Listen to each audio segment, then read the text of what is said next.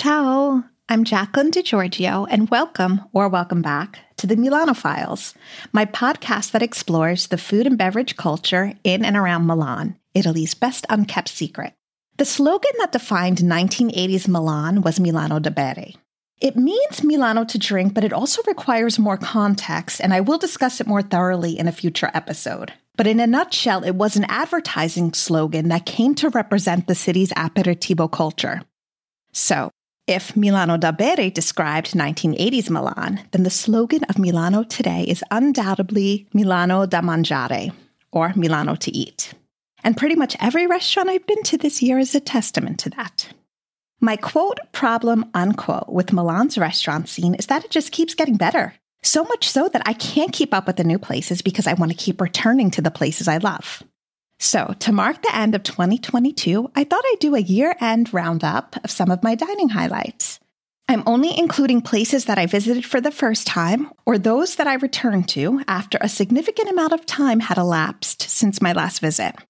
If you know me, you know I'm a pasta fiend, and last winter, an ever so enticing pasta dish kept popping up in my Instagram feed, and I just had to get to that restaurant to try it for myself. It was the tagliolini with sour butter, anchovies, and broccoli rabe from La Sala Bistrot, which Noemi Sala, its namesake, opened in fall 2021. I didn't actually make it there until March of this year, but I assure you that when I did, the pasta tasted just as dreamy as it looked, and of course, I added my own contribution to the social networks. It's currently not on the menu. And yes, I'm keeping my fingers crossed that it returns at some point, but it's not the only standout. Go and see for yourself how Chef Tommaso Sorgentone is crushing it. If I may, my only, for lack of a better word, gripe with La Sala Bistrot is my timing. The Il Foresto di Vernazza, a white wine from Cinque Terre that I adore, is always sold out. But Carlo Maldotti, the dining room manager and wine director, always proffers a suitable alternative that has me forgetting all about the Il Foresto until I look at the wine list on my next visit and the cycle repeats itself. Remulass Røst and Osteria alla Concorrenza are just one potential must visit restaurant trifecta on, or 3.2 seconds from, a certain stretch of Via Melzo that I like to call Milan's de facto restaurant row. And I'm going to insert a shameless self promotion here. You can head to my blog, a Signorina in Milan, where you can read a post all about this particular street. I'm going to include a link in the show notes. Anywho, Remulass is the sister restaurant to my beloved Ratanà. Here, Federica Fabi oversees the dining room, and chef Cesare Battisti has appointed Francesco Vitale to oversee the Piccola Cucina con le Radici, or small kitchen with the roots. And then there's Røst. Now, I'm embarrassed to admit I didn't get to Røst until this year, and it's for the reason I alluded to earlier. My Milan restaurant bucket list just keeps growing, and it's always a struggle. Should I choose a new spot, or should I just return to a Posto del Cuore, or Place of the Heart, which Røst officially became this year for me? Guests get to savor Pier Maria Trischitta's excellent cuisine while basking in Enrico Muro's warm hospitality. Instead of antipasti, primi, secondi, the menu is just one long list of dishes and they suggest enjoying it one dish at a time. The menu isn't pasta heavy. In fact, the only version of my favorite carb was fluffy and flavorful fregola with mussels, lemon, and peperoncino. The mondeghili or Milanese meatballs are among the best in town. And the rice cake with the milk cream is one of the most memorable desserts I had all year. And then there's Osteria La Concorrenza, which I also didn't get to until earlier this year. The partners are restaurateur Joseph Katabi, host with the most Enrico Maria Porta, and chef Diego Rossi of the restaurant Trippa.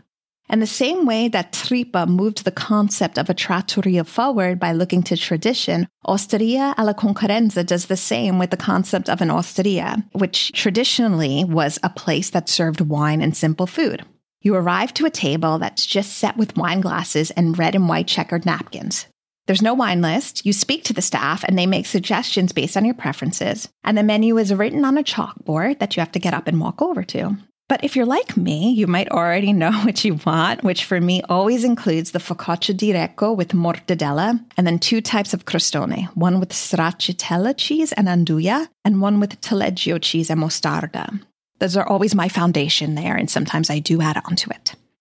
Speaking of trippa, I returned to the restaurant a couple of times this year after what seemed like an eternity, and each visit was just as memorable as the previous ones. Trippa opened in 2015, and a table there still remains the most desired in town. Online reservations are released at noon two weeks prior to a particular date, and they fill up instantaneously. Also, the times they are changing a bit at Trippa as chef Diego Rossi and partner Pietro Cairoli have recently altered the menu so that meat takes on more of a supporting role in most of the dishes, like with eggplant that's covered with lardo slices that are splashed with salsa verde or green sauce, or in a preparation of polenta, chickpeas, caciocavallo cheese, and nervetti or calf knee cartilage and tendons, a signature of La Cucina Milanese. And in several dishes, meat doesn't even appear at all. During stone fruit season, cherry and ricotta tortelli with parmigiano and sage were a revelation. The filling had a surprisingly meaty texture, and the ricotta tempered the tardiness of the cherries. The tortelli weren't sweet, they were savory without losing the cherries' flavor nuances.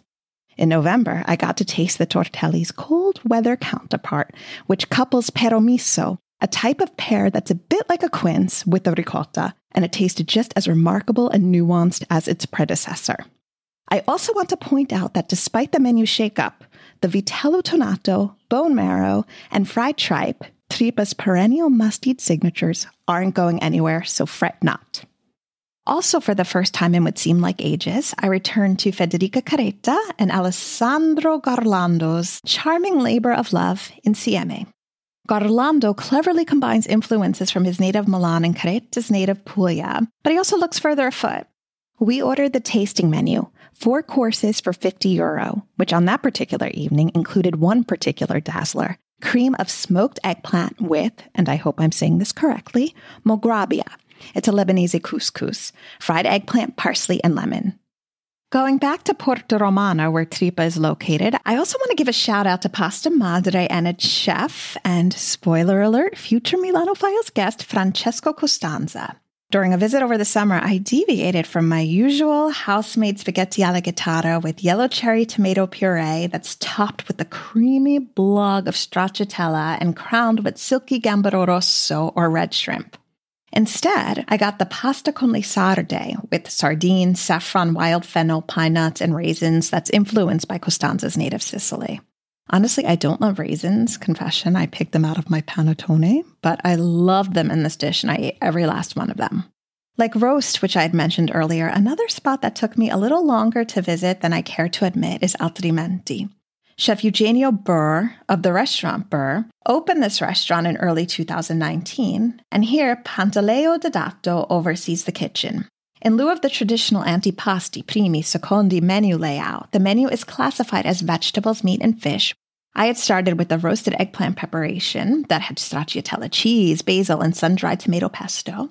Then I had a spaghettone, or thick spaghetti with shrimp, tropea red onion, lemon, and thyme. The food is elegant but unfussy and just an overall delight. And believe me when I say that it won't take me three plus years to get back there. The Gerli family, owners of Antica Trattoria del Gallo in Milan's southwest outskirts, set up shop in the city center earlier this year with Gerli dal 1870, a chicken dedicated joint. I always roll my eyes at people who think chicken is banal. Far from it. Chicken's easy to botch, so getting it right is an art, and Gerli's menu exemplifies the deftness required to master this art. The menu proffers myriad chicken options, but the signature is the half chicken that's been spit roasted in the dining room's oven. Soft and tender with perfectly crispy caramelized skin, and the brown sauce is unforgivably cozy. While there, I would have been remiss if I had skipped the pastrami di lingua or pork tongue pastrami panino. It's served with caramelized onions, pickled cucumbers, and mustard on a sesame seed bun, and it's easily one of the city's most crave worthy sandwiches. One that gives some of the city's finest paninoteca, or sandwich shops, a run for their money. Milan's Chinatown, which is centered around Via Paolo Sarpi and Via Canonica in the northwest part of the city center, is the oldest Chinese neighborhood in Italy. And Milan plays host to a large Chinese population of 29,000. Yet, excellent Chinese restaurants aren't confined to Chinatown. Again, another place that I'm embarrassed to admit I didn't get to until this year is Il Giardino di Giada, one of Milan's OG Chinese restaurants. 42 years ago, Carmen opened this restaurant footsteps from Piazza del Duomo, and she's still running the show today. It boasts a loyal local clientele who dine there among Chinese travelers from all over the world who have been advised from their Chinese friends and loved ones that this is the place to eat Chinese food in Milan.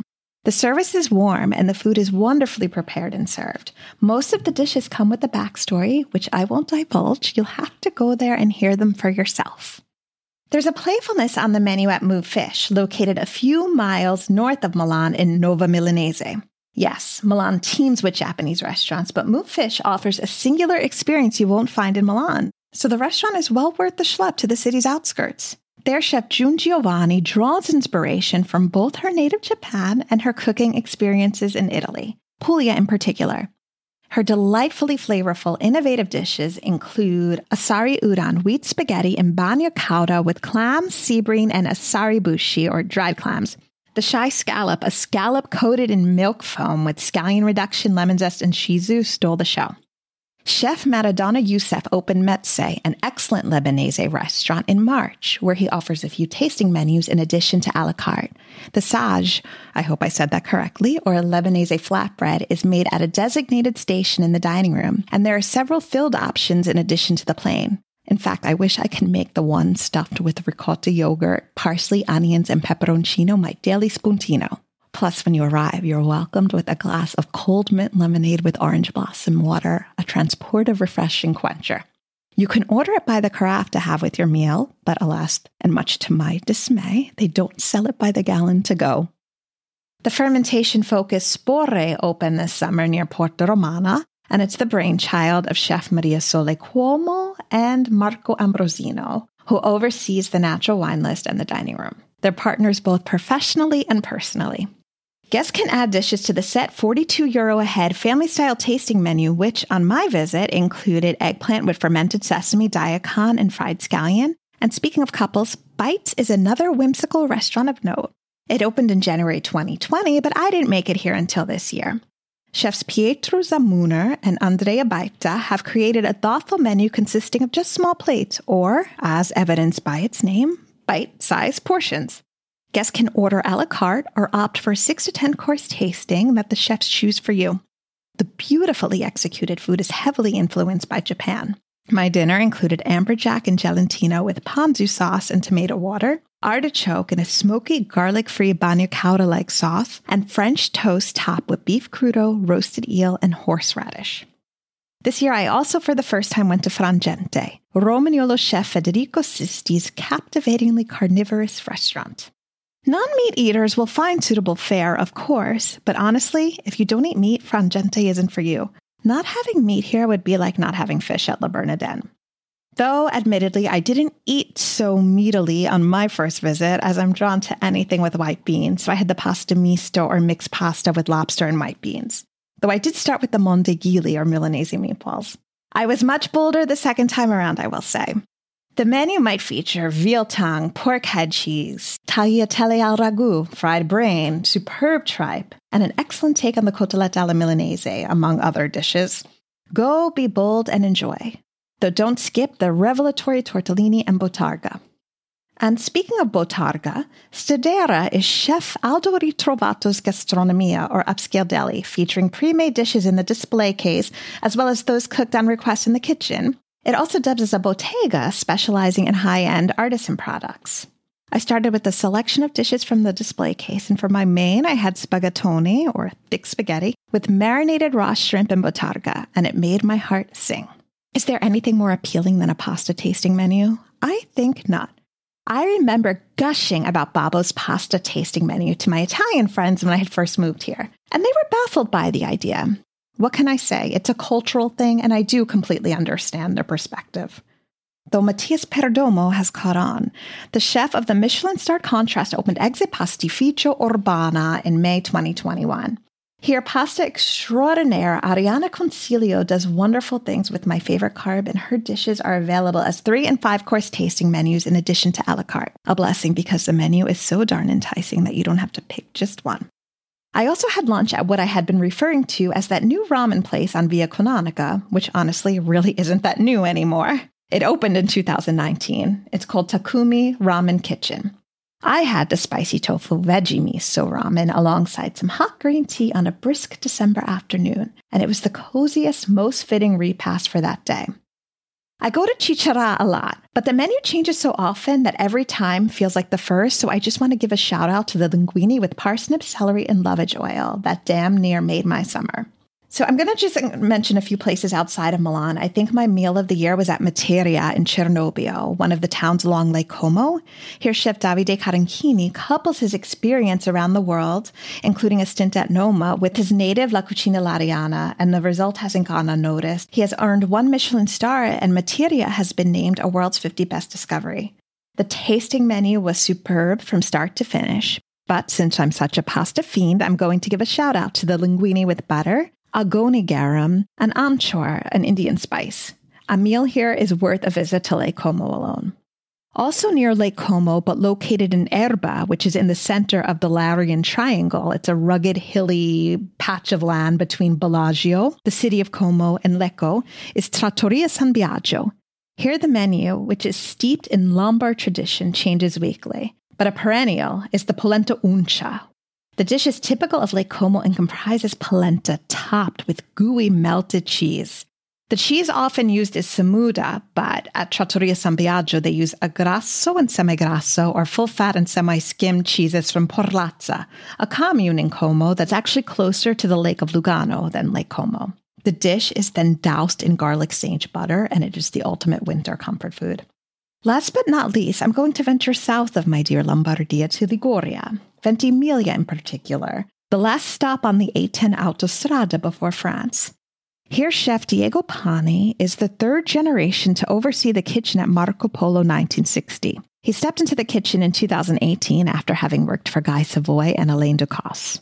Something cool here is that the menu features three generations of primi, or first courses, a calamari risotto with an herb pesto that's his grandmother's secret recipe, tagliolini with lobster fricassee, his father's signature dish, and Diego's pillowy roasted gnocchi with clam, sage, lemon, and pecorino. So that was 2022 for me. I can't wait to see what meals 2023 brings. You can find the names of all of the restaurants I mentioned in the show notes. Thank you all so much for listening. I wish you all the best for 2023. Happy New Year and alla prossima.